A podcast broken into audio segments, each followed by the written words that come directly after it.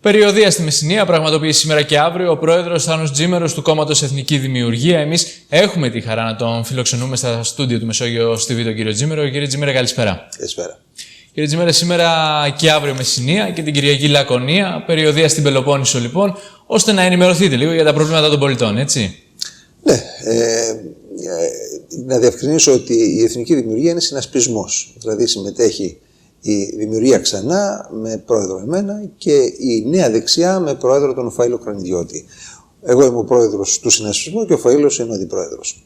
Ήρθαμε λοιπόν στη Λακωνία και στη Μεσσηνία για να μιλήσουμε με τους ανθρώπους της παραγωγής, οι οποίοι στη Σοβιετική Ελλάδα βάλλονται πανταχώθεν. Δηλαδή είναι πολύ δύσκολο σε μια χώρα και είναι και οξύμορο, γιατί υποτίθεται ότι η χώρα μας προσπαθεί να αποκτήσει παραγωγή, να, η παραγωγική της μηχανή να αρχίσει να ανεβάζει στροφές και βλέπεις ότι κάθε τέτοια προσπάθεια βρίσκει του κόσμου τα εμπόδια. Αλλά αυτά μπορούμε να τα κουβεντιάσουμε. Θα τα κουβεντιάσουμε, θα τα πούμε ε, όλα στη συνέχεια. Έχουμε πολλά να συζητήσουμε. Ε, κύριε Τζιμερέ, είστε χρόνια στην πολιτική σκηνή. Ωστόσο, η Εθνική Δημιουργία είναι ένα νέο κόμμα, ένας νέος συνασπισμός, όπως είπατε και εσείς. Ναι. Ποιος είναι ο στόχος σας, να μας πείτε, και προς τα πού κινείται ε, αυτό το κόμμα, Δεξιά, καθαρά στα δεξιά, προς τα πού κινείται. Κοιτάξτε, κινείται στο μέλλον. Αυτοί οι διαχωρισμοί δεν έχουν καμία εφαρμογή και κανένα νόημα στον πολύπλοκο κόσμο του 2022. Η συνήθειά μας να ερμηνεύουμε τον κόσμο με εγχειρίδια που γράψαν κάποιοι πολιτικοί φιλόσοφοι τον προηγούμενο ή και τον προπροηγούμενο αιώνα δεν βολεύει και δεν παράγει λύσεις. Η εθνική δημιουργία είναι ένας συνασπισμός ο οποίος χαρακτηρίζεται από κάποιες έννοιες. Τον φιλελευθερισμό, τον πατριωτισμό και έχει ως κύριο ζητούμενο τη δημιουργία ενός κανονικού κράτους. Δηλαδή δεν νομίζω να υπάρχει Έλληνας ο οποίος να πιστεύει ότι η χώρα μας είναι ένα κανονικό κράτος που οι νόμοι εφαρμόζονται ας πούμε, υπάρχει ασφάλεια, δικαιοσύνη. Αυτά είναι προνεωτερικά ζητούμενα. Δηλαδή κάποια άλλα κράτη τα κατέκτησαν δεκάδες χρόνια ή και κάποιους αιώνες πριν. Για μας είναι ακόμα ζητούμενα και θα πρέπει να ξεκινήσουμε από αυτά. Θέλουμε δηλαδή στη χώρα να υπάρχει ισονομία. Αυτό είναι αριστερό ή δεξιό. Δικαιοσύνη. Και όταν λέω δικαιοσύνη, γρήγορη απονομή δικαιοσύνης. Και δικαιοσύνη προς όλους. Όλοι οι πολίτες να κρίνονται με τον ίδιο τρόπο. Από τον πρώτο μέχρι τον τελευταίο. Αυτά είναι στοιχειώδη πράγματα, ξαναλέω, και θα έπρεπε όλα τα κόμματα να τα επιδιώκουν. Ωστόσο, υπάρχει ένα άλλο μεγάλο ζήτημα. Ε, η, η Ελλάδα βάλεται από μία αντίληψη που τα εθνικά θέματα ή την εθνική ταυτότητα τη θεωρεί υποδεέστερη στον κόσμο του μέλλοντος. Εμείς πιστεύουμε αντιθέτως ότι εάν έχεις να συμβάλλεις με κάτι, με κάποια δύναμη στον κόσμο που έρχεται, χωρίς εσωστρέφεια, χωρίς ε, πατριδοκαπηλεία, είναι να καταθέσεις την ταυτότητά σου. Είναι όπως η μουσική. Οι μεγάλες μουσικές είναι εθνικές μουσικές. Υπάρχει ας πούμε η σχολή της, ε, ας πούμε, της, των Λάτιν, ξέρω εγώ, ή της, ε, η Ισπανική σχολή, ή η Ρώσικη σχολή. Οι Ρώσοι θα πάνε πολύ καλά, τα πηγαίναν τουλάχιστον στο θέμα της μουσικής. Δηλαδή, η Ελλάδα έχει πολλά να πει στον κόσμο του μέλλοντος και δεν ε, την εκφράζει αυτός ο πολυπολιτισμικός χυλός, δεν εκφράζει εμάς και πολλούς Έλληνες θέλω να πιστεύω, στον οποίο σιγά σιγά μεταβαλλόμαστε. Μάλιστα, επειδή πάμε πάντως προς τις ε, εθνικές εκλογές, ε, τα ψηφοδέλτια σας είναι έτοιμα, στελεχωμένα, τι γίνεται να μας πείτε; Ε, ναι, είναι στελεχωμένα, αλλά υπάρχει πάντα η δυνατότητα να φιλοξενήσουμε ή να συνεργαστούμε με ανθρώπους της παραγωγικής οικονομίας που θέλουν μια χώρα που να είναι ξανά περήφανη σε αυτόν τον τομέα στον οποίο ξαναλέω ότι υστερούμε. Και επειδή μου αρέσει να χρησιμοποιώ αριθμούς, να σας πω, α, να συγκριθούμε ας πούμε με την Νότια Κορέα για παράδειγμα. Το 1980 όταν οι κρουνοί της Ευρώπης είχαν ανοίξει και ερχόντουσαν στη χώρα μας τα 200 δισεκατομμύρια που ήρθαν τελικά από καθαρές εισρωές, δηλαδή αυτά είναι καθαρά χρήματα που πήρε η Ελλάδα από την Ευρωπαϊκή Ένωση, όχι για να καλοπερνάμε, αλλά να φτιάξουμε υποδομές ασχέτως του πώς τα χρησιμοποιούσαμε. Τότε η χώρα μας είχε 57 δισεκατομμύρια δολάρια ΑΕΠ. Συγκριτικά η Ιρλανδία είχε 20 δισεκατομμύρια. Η Νότια Κορέα είχε 65, λίγο παραπάνω. Σήμερα η Νότια Κορέα πλησιάζει τα 2 τρισεκατομμύρια, έχει 1,9 τρισεκατομμύρια δολάρια ΑΕΠ και εμείς μόλις και με τα βίας είμαστε στα 180, 185, δεν ξέρω αν θα τα καταφέρουμε. Οι δε Ιρλανδοί που αν θυμάστε είχαν μπει μαζί μας στο μνημόνιο, κατάφεραν και έχουν κατά κεφαλήν ΑΕΠ 85.000 δολάρια, δηλαδή το ποσό που αναλογεί σε κάθε Ιρλανδό από τον εθνικό πλούτο κάθε χρόνο. 85.000 δολάρια, ενώ η Ελλάδα είναι στα 17.000 δολάρια. Κάτι κάνουμε λάθος. Και αυτό που κάνουμε λάθος είναι η σοβιετική αντίληψη για την οργάνωση του κράτους, για τον έλεγχο της παραγωγής και η μανία του κράτους να έχει το βαθύ του χέρι στις τσέπες όλων μας, να μας υπερφορολογεί δήθεν για να χρησιμοποιεί τα χρήματα για κοινωνικές παροχές. Όλοι ξέρουμε βεβαίως τα πώς, πώς τα χρησιμοποιεί. Όσοι λοιπόν πολίτες, για να απαντήσω στο ερώτημά σας, θεωρούν ότι η σοβιετική αντίληψη δεν πάει πουθενά και ότι τα κόμματα λίγο πολύ εξυπηρετούν την ίδια κρατικιστική ατζέντα, είναι ευπρόσδεκτοι στην εθνική δημιουργία ως συνεργάτες και ως υποψήφοι. Μάλιστα. Θα δούμε σε λίγο και τα μέτρα και για την ακρίβεια, θα τα συζητήσουμε όλα αναλυτικά. Ωστόσο, θέλω να πάμε λίγο στο νέο εκλογικό νόμο. Ε, ο νέος εκλογικός νόμος θέλει και συνεργασίες για τη δημιουργία της ε, νέας κυβέρνησης όταν θα γίνουν οι εκλογές. Εσείς είστε ανοιχτός σε συνεργασίες και αν ναι, με όλα τα κόμματα; Ο εκλογικός νόμος με τον οποίο θα γίνουν οι επόμενες εκλογές είναι η απλή αναλογική. Ναι. Και αυτό απαλλάσσει τον πολίτη από το δίλημα της χαμένης ψήφου. Δηλαδή, κανένας δεν θα έχει αυτοδυναμία. Άρα το πιθανότερο είναι να μην σχηματιστεί η κυβέρνηση και να πάμε σε μεθεπόμενες εκλογές ή να γίνει η κυβέρνηση με κάποιες συνεργασίες κομμάτων. Ο, ο νόμος, ο εκλογικός νόμος των μεθεπόμενων εκλογών είναι κάπως πολύπλοκος, ε, είναι ένα είδος ενισχυμένης αναλογικής που δίνει μπόνους κλιμακωτά στο πρώτο και μπορεί κόμμα. να υπάρξει και αυτοδυναμία. Και, μπο, και μπορεί να υπάρξει και αυτοδυναμία όντως. Ε, ξέρετε, οι συνεργασίες ε, μέχρι τώρα ήταν ποια καρέκλα μου δίνεις για να σε στηρίξω. Εμείς αυτό το είχαμε αρνηθεί από το 12, όταν τότε η Νέα Δημοκρατία μας είχε προτείνει να συνεργαστούμε.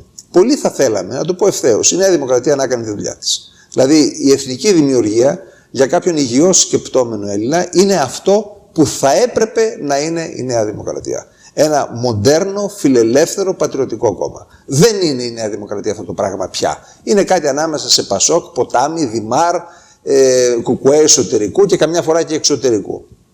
Επομένως, οι συνεργασίες του τι μου δίνεις για να σε στηρίξω δεν ισχύουν. Τι θα μπορούσε να γίνει; Κάποια προγραμματική συμφωνία στα θέματα που θεωρούμε σημαντικά στην πολιτική ατζέντα.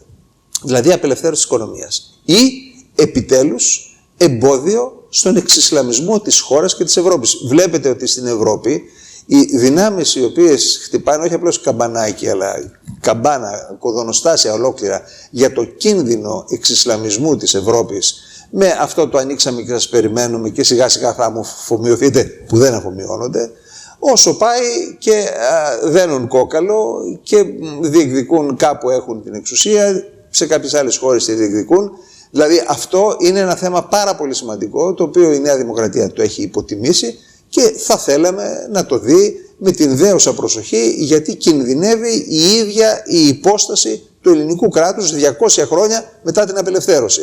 Δηλαδή αυτό που κερδίσαμε με πόλεμο κάποια στιγμή μπορεί να το χάσουμε με δημοκρατικές διαδικασίες όταν οι μουσουλμανικοί πληθυσμοί, οι οποίοι ξαναλέω δεν θέλουν να αφομοιωθούν, γι' αυτό δεν αφομοιώνονται, θα αποκτήσουν την πλειοψηφία και όπως στο Ιράν θα βγάλουν μια εντολή από αύριο όλες οι γυναίκες με μπουργκα. Μην, τον, μην το γελάτε αυτό σε μερικές γειτονιές της Ευρώπης, ακόμα και των πρωτευουσών της Ευρώπης, δεν μπορείς να κυκλοφορήσεις εάν δεν ακολουθείς τους νόμους του, του Ισλάμ, της Σαρία δηλαδή.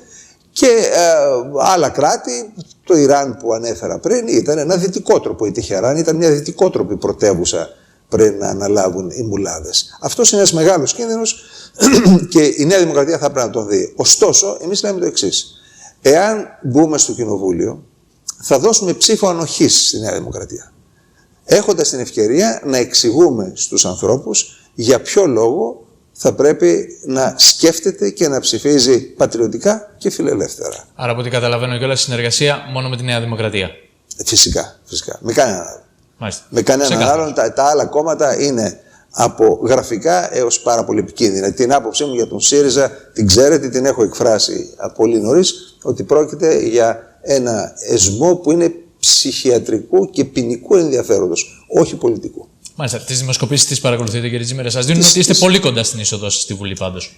Ναι, τις παρακολουθούμε και θέλουμε να πιστεύουμε ότι ο πολίτης, ε, ξαναλέω, α, δεν θα ψηφίσει με κριτήριο μην έρθει ο άλλος ή να φύγει ο άλλος και αυτές οι εκλογές που γίνονται με απλή αναλογική, να ένα ανέλπιστο δώρο του ΣΥΡΙΖΑ ας πούμε, ε, θα του δώσουν τη δυνατότητα να ψηφίσει το κόμμα της καρδιάς του. Μάλιστα. Πάμε να δούμε λίγο τώρα και τα θέματα των ε, πολιτών, λίγο της καθημερινότητας και αρχικά θα ήθελα το σχολείο σας για τα μέτρα που ανακοίνωσε ο Πρωθυπουργός στη ΔΕΘ.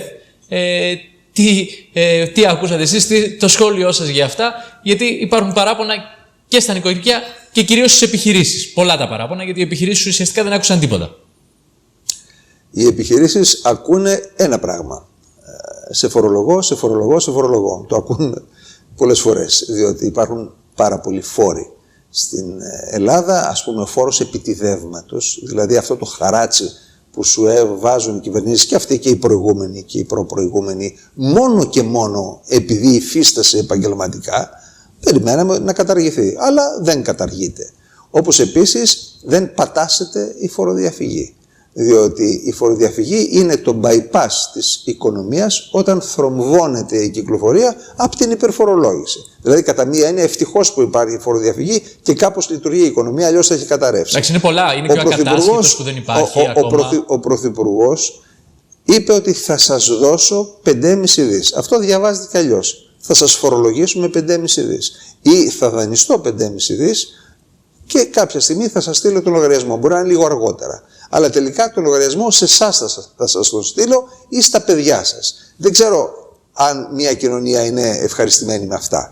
Τα 5,5 δις θα μπορούσαν να μένουν στις τσέπες των πολιτών αν, ξαναλέω, το κράτος δεν είχε συνέχεια το μακρύ του χέρι σε αυτές. Για παράδειγμα, 10 χρόνια που πληρώνουμε φόρο επιτιδεύματος, όλοι οι ελεύθεροι επαγγελματίες έχουμε δώσει 6.500 ευρώ μόνο για αυτόν τον φόρο. Αφήνω τον έμφυα, αφήνω τις εισφορές αλληλεγγύης, αφήνω τα τεκμαρτά εισοδήματα, όλες αυτές τις απίθανες πατέντες που σκαρφίζεται ο κρατισμός για να σου παίρνει ό,τι έχεις και ό,τι δεν έχεις. Με 6.500 θα μπορούσα να επιδοτήσω και την αλλαγή του ψυγείου μου ας πούμε και του πλυντηρίου και ένα σωρό πράγματα θα μπορούσα να κάνω. Εμείς καταγγέλουμε αυτή την απάτη του κρατισμού, του να σε φορολογεί, να σε γδέρνει και μετά να σου δίνει ψίχουλα, έτσι, α, να έχεις να περάσεις ας πούμε τις γιορτές, ένα πολύ μικρό ποσοστό από τα δικά σου λεφτά. Μάλιστα. Παράπονα πάντως υπάρχουν και από τα νοικοκυριά και ακούσαμε καλύτερα μέτρα εκεί. Λίγο καλύτερα, έτσι. Δεν, δεν, θα σχολιάσω, δεν θα σχολιάσω αυτή τη διαστροφή. Δηλαδή, σε κλέβω και μετά σου δίνω κάτι και παραπονιέσαι γιατί σου δίνω κάτι περισσότερο. Εμείς λέμε πρέπει το κράτος να σταματήσει να κλέβει τους πολίτες. Πώς γίνεται, γίνεται αυτό, Όπως έγινε σε όλα τα κράτη που προοδεύουν. Προτείνουμε ένα φορολογικό σύστημα μιας αράδας. Δηλαδή, οι χιλιάδες νόμοι και οι χιλιάδες σελίδες της φορολογικής νομοθεσίας θα αντικατασταθούν από αυτό. Ακούστε το. 15% flat tax, γραμμικός φόρος, χωρίς κλίμακες. Χωρίς δηλαδή να αυξάνεται το ποσοστό της φορολογίας όταν αυξάνεται το εισόδημα. Θα αυξάνεται το ποσό, αλλά όχι το ποσοστό. 15% λοιπόν γραμμικός φόρος σε νομικά και φυσικά πρόσωπα, αλλά με όλα τα έξοδα να αναγνωρίζονται και να εκπίπτουν από το φορολογητέο εισόδημα. Και επίσης 15% ΦΠΑ. Έτσι θα έχεις κίνητρο να ζητάς αποδείξεις από τους πάντες. Και με 15% δεν θα έχουν κίνητρο να μην σου δώσουν. Γιατί τις αποδείξεις θα τις πάρεις, θα τις περάσεις στα έξοδά σου και θα εκπέσουν από το φορολογητέο εισόδημα. Έτσι σε μία μέρα θα εξαφανιζόταν η φοροδιαφυγή γιατί θα καθίστατο ασύμφορη. Όλη η μαύρη οικονομία θα έμπαινε στην κανονική οικονομία και αυτό σημαίνει ότι η κανονική οικονομία θα εκτινασόταν, το ΑΕΠ θα ξεπερνούσε τα 250 δις με όλες τις θετικές συνέπειες στους λόγους ΑΕΠ, προς χρέος, στα επιτόκια δανεισμού και οι πολίτες θα φορολογιόντουσαν για αυτά που έχουν στην τσέπη. Τώρα το κράτος λέει αυτό το έξοδο δεν το αναγνωρίζω. Τι θα πει δεν το αναγνωρίζω, μόνο ότι εισέπραξα ΦΠΑ, άρα ξέρω ότι τα λεφτά δεν τα έχεις, τα ξόδεψες, θεωρώ ότι τα έχεις και στα ξαναφορολογώ. Και πολύ συχνά φορολογείται και ο φόρος. Δηλαδή το ΦΠΑ που πληρώνουμε, ας πούμε, ο ΦΠΑ που πληρώνουμε στα καύσιμα, είναι φόρος επί του φόρου. Επιβάλλεται επί της τιμής του καυσίμου και επί του εκτάκτου φόρου. Αυτά είναι σοβιετικές πατέντες και όπου εφαρμόστηκαν οδήγησαν την οικονομία στην καταστροφή. Αυτό που κάνει τα κράτη να προοδεύουν είναι η φιλελεύθερη οικονομία, η χαμηλή φορολογία, οι, σαφή και απλής, οι σαφείς συγγνώμη, και απλοί κανόνες του παιχνιδιού και μερικά άλλα πράγματα τα οποία είπα πριν, όπως γρήγορη απονομή δικαιοσύνης, ηλεκτρονικές εφαρμογές παντού, ψηφιακό, πραγματικά ψηφιακό κράτος, δηλαδή όχι ψηφιοποίηση της γραφειοκρατίας που γίνεται τώρα και χαιρόμαστε, πραγματικά ψηφιακό κράτος. Κύριε Τζιμερέ, ακούσαμε και πριν λίγες ημέρες και από την Ευρωπαϊκή Επιτροπή την κοινή ευρωπαϊκή απάντηση στην ενεργειακή κρίση. Πώς είδατε τα μέτρα αυτά και αν μπορούν να εφαρμοστούν στην Ελλάδα και αν θα φέρουν και αποτέλεσμα, έτσι; Ναι, να, να πω ότι σε μια παγκόσμια κρίση υπάρχουν και παγκόσμιες ευθύνες.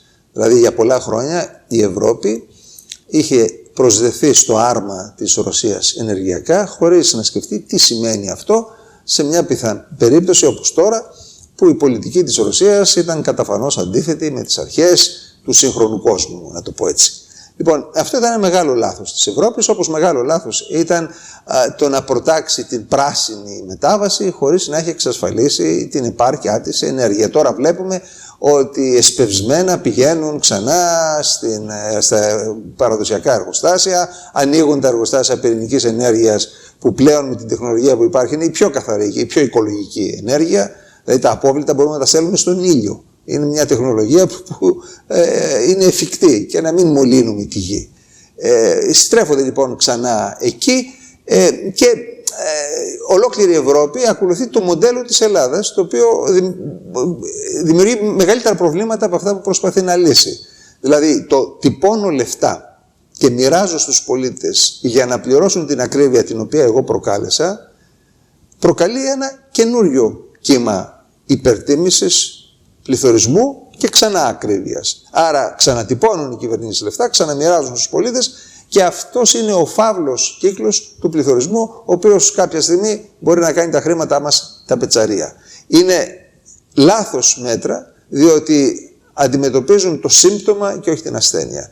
Η ασθένεια είναι η ενεργειακή εξάρτηση της Ευρώπης ή μάλλον να το πω η μη ενεργειακή ανεξαρτησία. Και πώς θα αντιμετωπιστεί όλο αυτό το ζήτημα; Και δεν εννοώ μόνο η ενεργειακή κρίση, ακρίβεια πλέον έχουμε παντού. Στα καύσιμα, στα τρόφιμα, παντού πλέον ο πολίτης πληρώνει πολύ πιο ακριβά από Γιατί πριν. πληρώνει πιο ακριβά; Ξέρετε, ο πληθωρισμός δεν ξεκίνησε με τον πόλεμο της Ουκρανίας όπως νομίζουν πολλοί. Είχε ξεκινήσει τουλάχιστον ένα εξάμεινο νωρίτερα, ακριβώς γιατί την περίοδο του κορονοϊού όλες οι κυβερνήσεις αποφάσισαν αυτά τα απίστευτα μέτρα του εγκλισμού και όταν κάθεσαι και σε πληρώνουν, τι σημαίνει αυτό, ότι δημιουργείται τεχνητή ζήτηση. Δηλαδή ο κόσμος παίρνει χρήματα που δεν ανταποκρίνονται σε παραγωγή. Η παραγωγή επίσης μειώθηκε λόγω όλων των περιορισμών ε, στην παγκόσμια εφοδιαστική αλυσίδα των περιορισμών του κορονοϊού και αυτό φέρνει πληθωρισμό. Δηλαδή αύξηση της ζήτησης με μείωση της παραγωγής είναι τι κάνει νιάου νιάου στα καραμίδια, δεν χρειάζεται να ξέρει. Και ξεκάθαρα δεν φταίει ο πόλεμος στην Ουκρανία, έτσι. Βεβαίως, βεβαίως. Αυτό ακούγαμε ο, στην αρχή. Καθόλου. Συνέχεια. Ο πόλεμος στην Ουκρανία επιδίνωσε αυτή την κατάσταση. Ο πληθωρισμός, η άνοδος των τιμών και η άνοδος και των τιμών της ενέργειας ξεκίνησε πολύ πριν τον πόλεμο στην Ουκρανία. Περιμένουμε δύσκολο χειμώνα η... πάντως, ε, κύριε Τζιμερέ. Ναι, και, ε, και αυτό θα μπορούσε να, να αντιμετωπιστεί. Δεν λύνεται ένα παγκόσμιο πρόβλημα. Θα μπορούσε να αντιμετωπιστεί αν το κράτος ήταν πιο ευέλικτο. Τώρα ξαφνικά τους έπιασε η πρεμούρα για να ας πούμε τοποθετήσετε εσείς φωτοβολταϊκό στη στέγη σας να παράγετε τη δικιά σας ενέργεια. Ξέρετε τι τεράστιο γραφειοκρατικό μπλέξιμο είναι αυτή η ιστορία. Επειδή έχω μιλήσει με τους ανθρώπους που τοποθετούν και συντηρούν φωτοβολταϊκά, υπάρχουν αιτήσεις σε κρεμότητα από χρόνια διότι δεν συνδέονται με το δίκτυο, δεν ενδιαφέρεται η ΔΕΗ, ε, το, το κράτος τη μια στιγμή βγάζει τον ένα νόμο και μετά τον αναιρεί και ψάχνει να βρει τι ισχύει και τι δεν ισχύει και γενικά υπάρχει αυτή η αγκύλωση ενώ θα έπρεπε η χώρα μας η οποία έχει και ήλιο και αέρα πολύ, να δίνει τη δυνατότητα σε κάθε πολίτη χρόνια τώρα να παράγει ο ίδιος το ρεύμα στο σπίτι του. Δηλαδή να έχει μικρές ανεμογεννήτρες ας πούμε στη, στη βεράντα όταν φυσάει, ειδικά στα νησιά. Ή να έχει ε, φωτοβολταϊκά. Πώς ήταν κάποτε το κύμα βάλτε ηλιακούς θερμοσύφωνες, αυτό θα έπρεπε να είναι χρόνια τώρα, το βάλτε τα δικά σας φωτοβολταϊκά. Όμως τώρα ξαφνικά το σκέφτηκαν αυτό. Και πάλι ξαναλέω, οι γραφειοκρατικές αγγυλώσεις είναι τεράστιες. Ένα κράτος λοιπόν που δεν έχει σκεφτεί πως θα πρέπει να έχει εύκολες διαδικασίες, να παίρνει γρήγορα αποφάσεις, γιατί καμιά φορά τα προβλήματα είναι οξυμένα και θέλουν λύση εδώ και τώρα, ξαναλέω, δεν έχει μέλλον. Το να σας πω ότι να δώστε μερικά λεφτά ακόμα στους πολίτες από αυτά που τυπώνει η Ευρωπαϊκή Κεντρική Τράπεζα έτσι, και αυξάνουν τον πληθωρισμό. Δώστε μερικά λεφτά στους πολίτες για να αντιμετωπίσουν ε, τα έξοδα αυτού του μήνα, θα είναι αυτού του μήνα. Αλλά τον άλλο μήνα τα έξοδα θα είναι ακόμα μεγαλύτερα γιατί οι τιμές θα αυξηθούν ακόμα περισσότερο γιατί αυτή η μέθοδος αντί να ρίχνει τον πληθωρισμό τον, τον, τον αυξάνει. Κύριε Τζιμέρε, θέλω να πάμε λίγο και σε ένα άλλο μεγάλο θέμα. Ε, να πάμε λίγο σε ένα θέμα που ανισχύει όλους τους Έλληνες. Και είναι φυσικά η κλιμάκωση της ε, τουρκικής επιθετικότητας το τελευταίο διάστημα και όχι μόνο. Ε, και θα ήθελα το σχόλιο σας ε, όσον αφορά τώρα τη διαχείριση από πλευράς Ελλάδας της όλης αυτής κατάστασης. Ναι, να πω ότι σε αυτό ε, βάζω καλό βαθμό στη Νέα Δημοκρατία, διότι φρόντισε να εξοπλίσει νωρίς τον ελληνικό στρατό και δεν θέλω να σκέφτομαι τι θα συνέβαινε αν ήταν στην κυβέρνηση αυτοί που λέγανε ότι θα το ρισκάρουμε με την Τουρκία και δεν βαριέσαι και ας μην έχουμε όπλα, δεν τρέχει και τίποτα. Εμείς είμαστε ειρηνιστές και περπατάμε στα λιβάδια με ξέπλεκες σκοτσίδε που λέει και ο Φέλο Κορενιδιώτη και σας αγαπάμε αδέλφια μας. Δηλαδή, ο σύγχρονος κόσμος έχει ορισμένες μόνιμες απειλές. Δυστυχώς ζούμε σε, αυτήν, σε αυτό το σημείο της υδρογείου. Δεν είμαστε Πορτογάλοι, ας πούμε, να έχουμε από τη μια την Ισπανία και από την άλλη τον Ατλαντικό και να μην φοβόμαστε τίποτα. Άρα θα πρέπει να διαχειριστούμε αυτό το θέμα και το παράδειγμα του Ισραήλ έχει αποδείξει ότι υπάρχει τρόπος, ακόμα και αν περιβάλλεσαι από εχθρούς, να είσαι κάποιος που τον τρέμουν. Αυτό όμως χρειάζεται σοβαρή δημόσια διοίκηση και χρειάζεται και οικονομική ισχύ. Οι πόλεμοι σήμερα δεν μπορούν να στηρίζονται μόνο στην ευψυχία των στρατιωτών ή των πολιτών, αλλά χρειάζονται τεχνολογία. Και η τεχνολογία κοστίζει. Η κυβέρνηση λοιπόν πολύ καλά έκανε και παρήγγειλε τα Ραφάλ, τη Μπελαρά και ε, νοιάστηκε για την ενδυνάμωση του στρατού και επίσης πολύ καλά αντιμετώπισε την επίθεση της Τουρκίας τότε στον Εύρο, μολονότι τους μήνες που είχαν προηγηθεί από τη μέρα που εξελέγει μέχρι τη μέρα που εκδηλώθηκε η επίθεση είχαν μπει πάνω από 70.000 εισβολείς και εκείνους δεν τους αντιμετώπισε διότι μπαίναν λίγοι-λίγοι.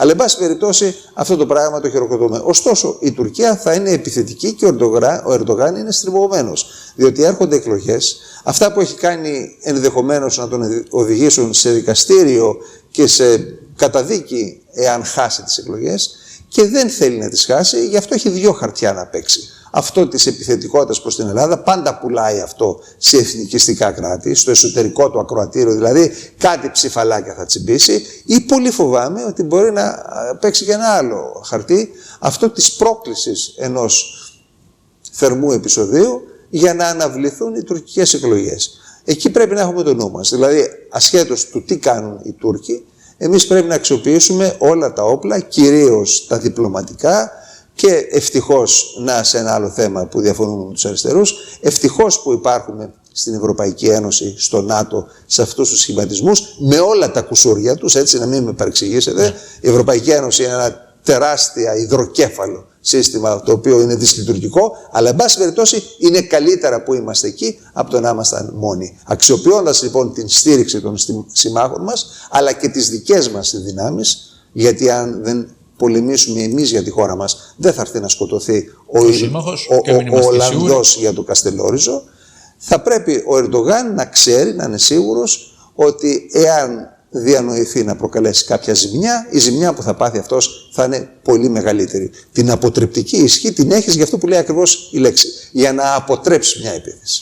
Πάντως, ε, κύριε Τζιμέρα, ψηλά στην ε, πολιτική σας ατζέντα, εσείς ε, έχετε και το μεταναστευτικό, όπως είπαμε και στην αρχή. Βεβαίως, το οποίο σας λέω δεν το θεωρώ μεταναστευτικό. Και δεν πρέπει. Δηλαδή, η απάτη των λέξεων ε, είναι το πρώτο βήμα στο να μην καταλαβαίνουμε γιατί μιλάμε. Οι παππούδες μας που πήγαιναν μετανάστες στην Αμερική δεν πήγαιναν παράνομα. κάναν αίτηση, πηγαίναν στην Ίσο Έλλης, τους ξεδιάλεγαν οι Αμερικάνοι, όποιους δεν τους θέλαν τους γυρίζαν πίσω, δεν λέγαν «Α, εδώ θα μείνω, δεν πάω πουθενά». Αυτό που υφίσταται η χώρα είναι η εισβολή. Και εμείς λέμε ότι θα πρέπει να εφαρμοστεί ο νόμος για την εισβολή, ο οποίος λέει ότι όταν μπαίνεις παράνομα σε μια χώρα, στην Ελλάδα, θα συλλαμβάνεσαι, θα δικάζεσαι, θα καταδικάζεσαι και θα είσαι υποκράτηση με μοναδική προοπτική την απέλαση όσο χρόνο και αν πάρει, εκτός αν φύγεις μόνος σου. Αν φύγεις οικειοθελώς, σου δίνουμε προσωρινά ταξιδιωτικά έγγραφα και ένα εισιτήριο one way δώρο. Εάν δεν θες να φύγεις και παραμένεις στη χώρα λέγοντας ότι θα εξαντλήσω όλα τα ένδικα μέσα, δεν υπάρχει περίπτωση να πάρεις άσυλο και όσο χρόνο και αν τραβήξει θα μπαίνεις υποκράτηση. Είναι πάρα πολύ απλό, διότι οι μεταναστευτικές ροές δεν κόβονται στο Αιγαίο, κόβονται στο τηλέφωνο. Αν δηλαδή ο Αχμέτ πάρει τηλέφωνο τον ξάδελφο, ας πούμε, στη Λαχώρη ή στο Ισλαμαμπάτ και του πει: Κοίταξε να δεις, ξάδελφε, αλλιώς μας τα πάνε διακινητές. Εδώ η Ελλάδα είναι ένα σοβαρό κράτος.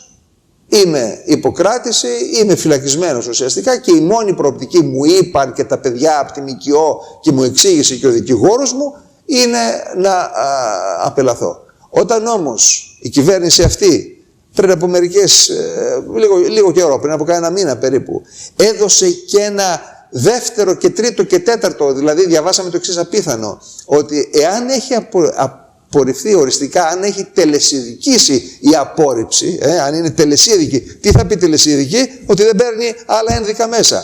Μπορεί ο εισβολέας που τον λέμε μετανάστη να κάνει και μια νέα αίτηση και μια ε, νεότερη αίτηση και πέμπτη, έκτη, έβδομη μέχρι να βαρεθούν η, ας πούμε, η Επιτροπή Ασύλου και να πει νησάφι δώστο και αυτό το άσυλο να έρθει. Και μαθαίνω και θα πρέπει να το γνωρίζουν αρκετοί αυτό ότι υπάρχει και μια συγκεκριμένη φάμπρικα η οποία σου λέει ότι αν μου δώσεις 10 χιλιάρικα σου δίνω κατευθείαν ε, το χαρτί και υπάρχουν και δικηγόροι οι οποίοι εκμεταλλεύονται όλα τα παραθυράκια του νόμου και το διαφημίζουν αυτό. Δεν πήρατε άδεια παραμονής, απορρίφθηκε το αίτημα ασύλου. Έχουμε εμείς τον τρόπο να σας το χορηγήσουμε, ελάτε σε εμάς με το ασημείωτο, βεβαίως βεβαίως. Με αυτό τι θα συμβεί σε λίγα χρόνια. Η Ελλάδα θα αλλάξει μορφή. Δεν είναι λύση για την υπογεννητικότητα να υποκαταστήσουμε τους Έλληνες με Πακιστανούς και Σομαλούς.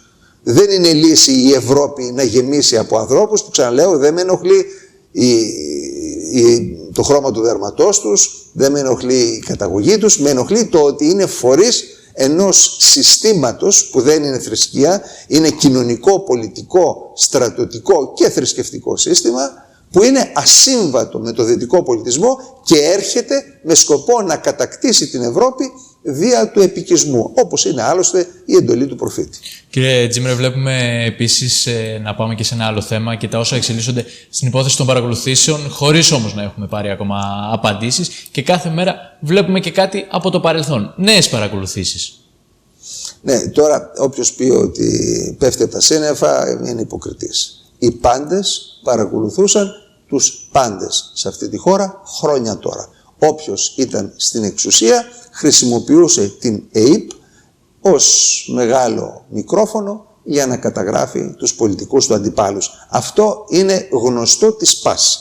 Αυτό όμως που δεν μπορώ να καταλάβω είναι η διγλωσία και των δύο πλευρών. Δηλαδή ο Πρωθυπουργός είπε ότι ναι ήταν νόμιμη η παρακολούθηση αλλά ε, δεν έπρεπε να γίνει και αν το ήξερα δεν θα το επέτρεπα. Να ρωτήσω γιατί δεν θα το επέτρεπες αφού ήταν νόμιμη. Δηλαδή νόμιμο είναι κάτι που είναι αιτιολογημένο. Δεν είναι κάτι που έχει την υπογραφή ενός εισαγγελέα που να λέει παρακολουθήστε τον Ανδρουλάκη.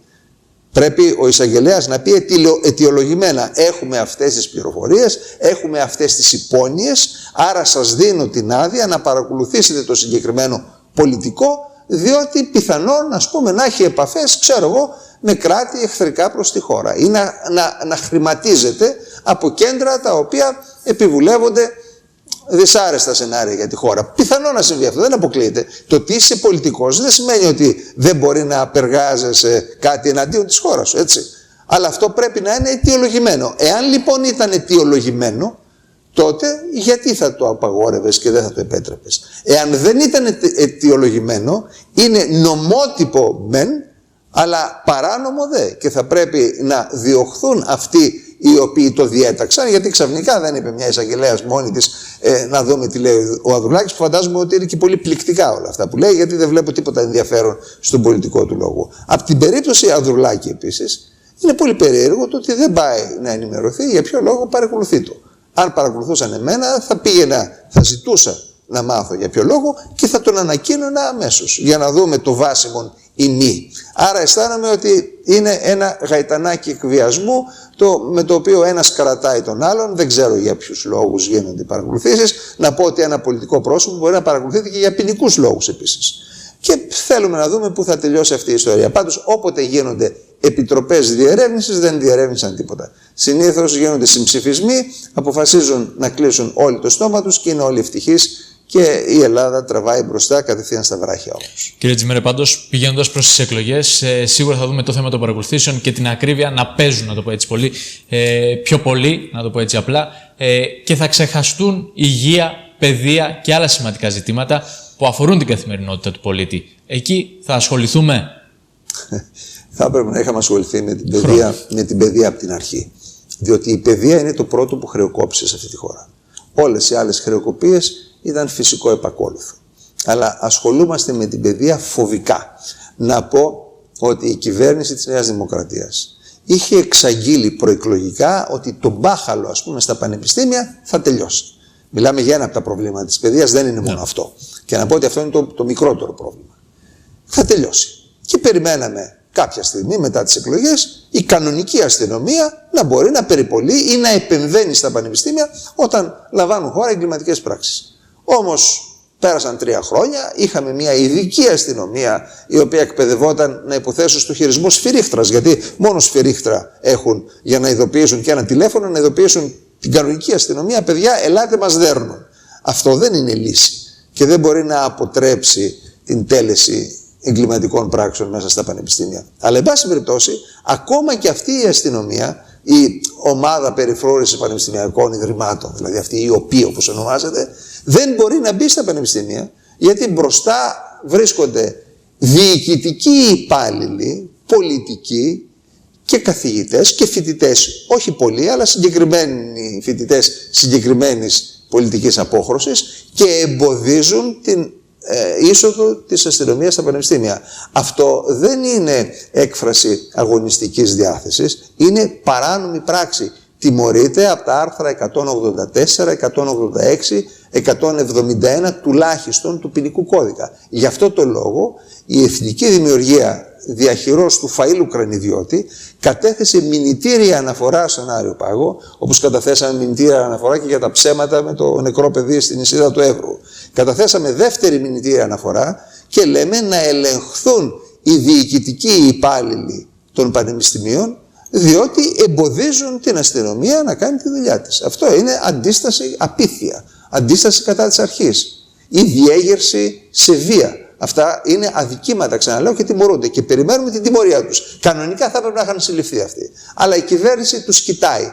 Δηλαδή, αν δεν θες να πας κόντρα στον μηχανισμό ο οποίος έχει διαλύσει τα πανεπιστήμια με δυναμισμό, γιατί δεν γίνεται αλλιώς, δεν θα καταφέρεις ποτέ να ξεριζώσεις αυτή τη γάγκρενα. Και, και αυτό, και, στην υγεία και, αυτό γίνεται, και αυτό γίνεται και με νόμο αν η εθνική δημιουργία κυβερνούσε θα είχε θεσπίσει ένα ιδιώνυμο αδίκημα με το οποίο όσοι βανδαλίζουν τις σχολές, όσοι καταστρέφουν τις σχολές ή δέρνουν τους αντιπάλους τους ας πούμε ή χτίζουν καθηγητές στα γραφεία, είναι αυτό το ελληνικό folklore των πανεπιστημίων, θα έπρεπε να πληρώσουν το διπλάσιο της ζημιάς σε πρόστιμο, θα χάναν τη φοιτητική ιδιότητα, ότι δεν είναι αυτή ιδιότητα φοιτητή, θα χάναν τη φοιτητική ιδιότητα, θα τιμωρούνταν επίσης ποινικά με τρία χρόνια φυλακή τουλάχιστον, χωρίς δικαίωμα εξαγοράς και χωρίς η έφεση να έχει ανασταλτικό αποτέλεσμα. Δηλαδή ο βάνδαλος από το πανεπιστήμιο με τη Βαριοπούλα θα βρισκόταν στην Κέρκυρα για διακοπές α, τριών ετών. Αυτό δεν το κάνει η κυβέρνηση. Και επίσης καθηγητές οι οποίοι σιγοντάρουν τη βία, υποθάλπουν τη βία θα έπρεπε να απολυθούν εδώ και τώρα. Εάν δεν σπάσεις αυγά, δεν κάνεις ομελέτα και αυτή η κυβέρνηση δεν θέλει ούτε τις χάρτινες θήκες να ανοίξει. Να πω και για τα άλλα προβλήματα στην παιδεία, τα οποία είναι οι σχολές που βγάζουν πτυχιούχους ανέργους, δηλαδή έχουμε απίθανες σχολές που βγάζουν ε, χιλιάδες ανθρώπους για επαγγέλματα που δεν έχουν καμία πέραση στο σύγχρονο κόσμο, ενώ αντίθετα ε, πρακτικά επαγγέλματα, μηχανικούς ακόμα και τεχνίτες δεν έχουμε στην ελληνική παιδεία. Έχουμε βιβλιοθηκονόμους, ξέρω εγώ, θεατρολόγους, θεολόγους, μουσιολόγους ε, και κοινωνικούς επιστήμονες, ε, σπουδών φύλου και όλα αυτά τα πράγματα. Αυτά θα πρέπει να αλλάξουν. Ακόμα και νομικοί. Έχουμε τρεις νομικές σχολές οι οποίες παράγουν τους 45.000 δικηγόρους που έχει η χώρα, ε, πολύ περισσότερους από όσους χρειάζεται. Ο νομός Θεσσαλονίκης, ας πούμε, έχει περισσότερους δικηγόρους από όσους έχουν τέσσερις κεντρικές ευρωπαϊκές χώρες. Και θα ξαναπώ για την υγεία, όπου και εκεί αντιμετωπίζουμε πολλά ζητήματα και νομίζω ήταν ένα παράδειγμα και με τον κορονοϊό, έτσι. Στην υγεία αντιμετωπίζουμε πολλά ζητήματα, διότι δεν έχει καταλάβει ο πολίτης, γιατί αυτός ψηφίζει και αυτός νομιμοποιεί την κρατικιστική αντίληψη, ότι δημόσιο αγαθό δεν είναι αυτό που παράγεται από δομές του δημοσίου. Είναι αυτό που πληρώνεται από τους φόρους όλων μας. Εάν δηλαδή μία επέμβαση ας πούμε αφαίρεσης ε, χολιδόχου κίστης, έχεις πέτρα στη χολή ας πούμε και πρέπει να τη βγάλεις. Μπορεί να γίνει στον ιδιωτικό τομέα με 3.000 ευρώ. Δεν έχει κανένα λόγο το σύστημα υγείας να την πληρώνει με 9.000 ευρώ. Δεν το καταλαβαίνουμε γιατί υποτίθεται ότι είναι δωρεάν, αλλά οι φόροι όλων μας πληρώνουν το σύστημα υγείας και τα δανεικά επίσης τα οποία πήραμε και τα συνεχίζουμε να παίρνουμε, να πω ότι το χρέος πλησιάζει τα 400 δισεκατομμύρια. Δηλαδή έχει αυξηθεί κατά 50 δισεκατομμύρια επί κυβέρνηση Μητσοτάκη. Όλα αυτά είναι κόστος και το δημόσιο έχει αποδείξει ότι παράγει κακής ποιότητας υπηρεσίες με πολύ μεγάλο κόστος. Σήμερα έγινε μια διαδήλωση την οποία η Εθνική Δημιουργία στήριξε αναφανδόν. Είναι των εργαστηριακών γιατρών. Τι κάνει το κράτος αλήτης, συμπαθάτε με για την έκφραση, αλλά είναι η πιο ήπια που μπορώ να χρησιμοποιήσω για αυτή τη συμπεριφορά. Λέει στους εργαστηριακούς γιατρούς ότι θα εκτελείτε όλα ε, τα παραπεμπτικά που εκδίδουν οι γιατροί στο όνομα του ΕΟΠΗ. Θα τα εκτελείτε και όταν έρθει η ώρα να σας πληρώσω, θα δω το συνολικό ποσό ποιο είναι; Αν το συνολικό ποσό έχει ξεπεράσει τα 300 εκατομμύρια που δίνω, δεν θα σας πληρώσω. Δηλαδή, εσύ έχεις κάνει μια δουλειά, ας πούμε, στο εργαστήριό σου, η οποία πρέπει να πληρωθεί με 50.000 ευρώ το χρόνο. Έχεις πληρώσει αναλώσιμα, ε, γιατρούς, ε, ε νοσοκόμους, ε, όλον τον εξοπλισμό. Έχεις φάει χρόνο για αυτή την ιστορία και σου λέει το κράτος, α, 50.000 να σου δώσω, ναι θα σου δώσω 17. Γιατί, γιατί τόσα, έχω τα άλλα τα ξεχνάς, γεια σου κόψε το λαιμό σου πώς θα επιβιώσεις. Να πω ότι 300 εκατομμύρια δίνει το κράτος στο σύνολο, για το σύνολο όλων των Ελλήνων πολιτών για να κάνουν εργαστηριακές εξετάσεις. Όταν την ίδια στιγμή δίνει το χρόνο 579 εκατομμύρια μόνο για να πρημοδοτήσει τους συνταξιούχους της ΔΕΗ. Δείτε ανθρωπισμός, έτσι, φτηνή στα ακριβή στα πίτουρα και φτηνή στο αλεύρι. Δεν δίνει παραπάνω χρήματα που είναι γνωστό ότι η πρόληψη είναι αυτή που και στις ζωές σώζει αλλά και δεν καταπονεί το σύστημα υγείας. Γιατί άμα κάνεις μια εξέταση αίματος η οποία κοστίζει ένα ευρώ τώρα και βρεθεί ότι έχεις κάτι, μπορεί να το αντιμετωπίσεις νωρίς παρά όταν αυτό εκδηλωθεί ως μια σοβαρή ασθένεια και μετά θα πρέπει να πας στο νοσοκομείο και να πληρώσει πολλά περισσότερα ο φορολογούμενος και ο ΕΟΠΗ για σένα. Άρα αυτή η αντίληψη είναι ένα χαρακτηριστικό παράδειγμα του πώς η υγεία έχει αφηθεί στη μοίρα της και το κράτος, η κυβέρνηση δηλαδή, της Νέας Δημοκρατίας εν προκειμένου και οι προηγούμενοι το ίδιο κάναν, έχουν μια πάρα πολύ στενή, λέγαμε, τη λέγαμε παλιά, αντίληψη δραχμής, δεκάρας ας πούμε, για αυτά που ξοδεύουν στην υγεία και δεν βλέπουν το όφελος που μπορεί να έχει η ενίσχυση της υγείας για την εθνική οικονομία. Εγώ θέλω να σας πάω και στον πρωτογενή τομέα, ε, γιατί βλέπουμε την ανασφάλεια που υπάρχει σε πολλά αγροτικά προϊόντα και είναι ένα θέμα που καίει και την περιοχή μας και τη Μεσσηνία και τη Λαγωνία και όλη την περιφερεια Πελοποννήσου. Ε, να ξεκινήσω με την Πόπελια Καλαμάτας που τη δίνουμε, τη χαρίζουμε στους Αιγύπτιους και σε, όλε σε όλες τις τρίτες χώρες ώστε να εισάγουν και να δίνουν παντού ελιά Καλαμάτας Αιγύπτου, πρωτοφανές αυτό, και φυσικά με τη σταφίδα που πάει προς εξαφάνιση. Δύο εμβληματικά προϊόντα για τη Μεσσηνία που κάποιοι πάνε να τα εξαφανίσουν, κύριε Το, το πρώτο οφείλεται στην ολιγορία του ελληνικού κράτους ονόματα προέλευσης που θα έπρεπε να έχουν κατοχυρωθεί για την Ελλάδα και κανένας να μην μπορεί να τα αγγίξει ή το «δε βαριέσαι αδερφέ» ας πούμε, αυτή η αντίληψη που είναι κυρίαρχη στο ελληνικό κράτος από τότε που ιδρύθηκε, έχει κάνει άλλες χώρες να διεκδικούν, να τα παίρνουν ή εμείς να μην μπορούμε να τα υποστηρίξουμε και έτσι να χάνουμε ένα σημαντικό ανταγωνιστικό πλεονέκτημα στο διεθνές εμπόριο. Το άλλο έχει να κάνει με την αντίληψη που έχουν οι γεωργοί και θα το πω ευθέως, δεν χαϊδεύω αυτιά, για την κρατική βοήθεια. Φτιάξαμε γενιά αγροτών, γενιές αγροτών, οι οποίες περιμένουν από το κράτος και αισθάνονται λίγο σαν δημόσιοι υπάλληλοι. Η σταφίδα, ακούω ότι έχει κόστος παραγωγής 1 ευρώ, 1,5 ευρώ, ευρώ. περίπου, ε, ενώ δεν πουλιέται πάνω από 90 λεπτά. Εγώ αγόρασα χθες από το σούπερ μάρκετ με συνιακή σταφίδα 7,5 ε, ευρώ το κιλό. Δηλαδή τα 340 γραμμάρια κάναν 2,5 ευρώ, άρα εκεί περίπου ήταν 7 και πλέον.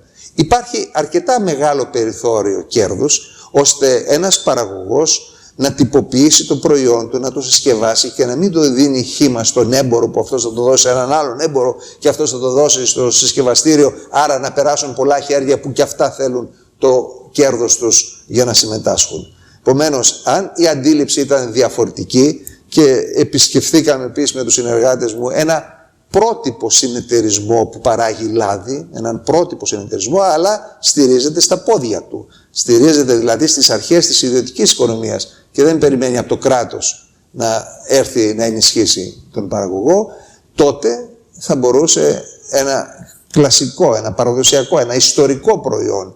Ε, να, να πω ότι η πρώτη φορολογία του ελληνικού κράτους ε, επιβαλλόταν σε σταφίδες, σε είδος. Έχουν δηλαδή, μπει τα συμφέροντα όμως ναι. δυστυχώς για τα καλά πλέον.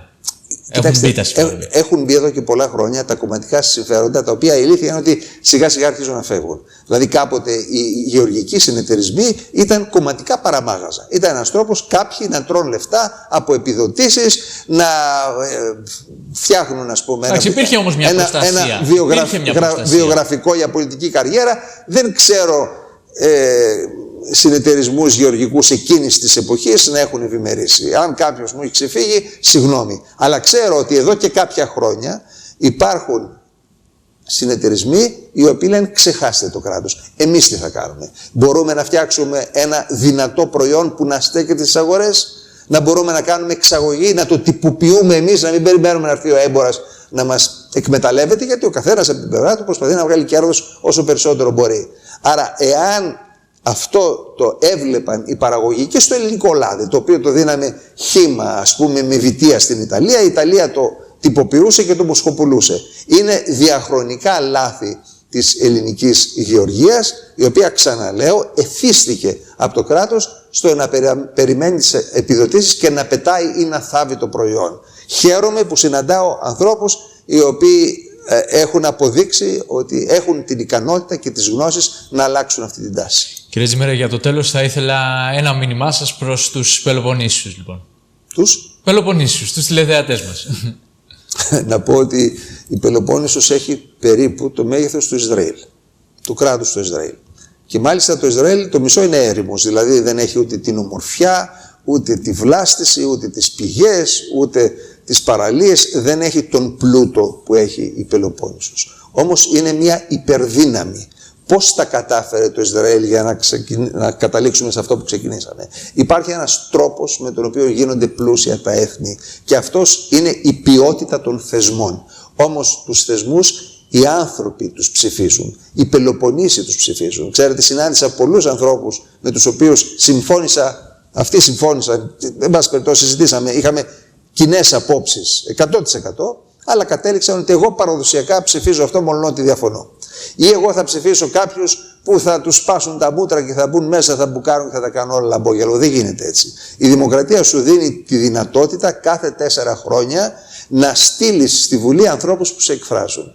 Αυτοί που υπάρχουν στη Βουλή είναι ο καθρέφτης της κοινωνίας. Γιατί λέμε καμιά φορά, μα τι χάλια δημοκρατία είναι αυτή που έχουμε στην Ελλάδα. Όντως έχουμε δημοκρατία με πολλά κουσούρια. Αλλά είναι ο καθρέφτης της κοινωνίας μας. Δεν έπεσε από τον ουρανό. Εμείς οι πολίτες την καθιερώσαμε, εμείς τη συντηρούμε και εμείς με τον τρόπο που συμπεριφερόμαστε πολιτικά συμβάλλουμε στην μακροημέρευσή της. Αν δηλαδή η Πελοπόννησος καταλάβει τι θησαυρός είναι, τι δυνατότητες έχει τεράστιες και σταθεί στα πόδια της, δηλαδή σταθούν οι παραγωγοί στα πόδια τους με ένα φιλικό κράτος επίσης, γιατί και αυτό το είπα, είναι πολύ δύσκολο να έχεις μπροστά σου ένα τέρας γραφειοκρατίας με το οποίο να πρέπει να παλέψεις και για το παραμικρό να χρειάζεσαι χαρτιά και χρόνια και πήγαινε έλα στον Κισέ. Ξέρετε την ιστορία του Κώστα Ναβαρίνου, νομίζω είναι γνωστή, να μην την επαναλάβουμε. Λοιπόν, είναι πολύ δύσκολο να το κάνεις αυτό. Αλλά εάν οι Πελοποννήσοι αντί να έχουν ως έτοιμα για τη σταφίδα το κράτος, γιατί το άκουσα και αυτό το απίθανο,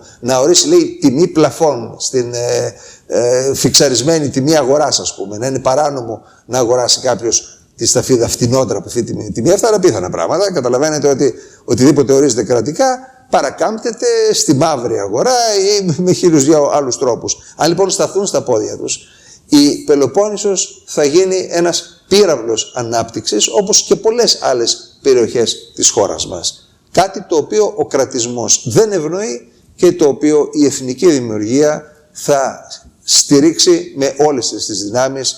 Το στηρίζουμε τώρα εκτός Βουλής από τη θεσμική ιδιότητα που έχουμε εγώ και δύο συνεργάτες μου στο Περιφερειακό Συμβούλιο Αττικής.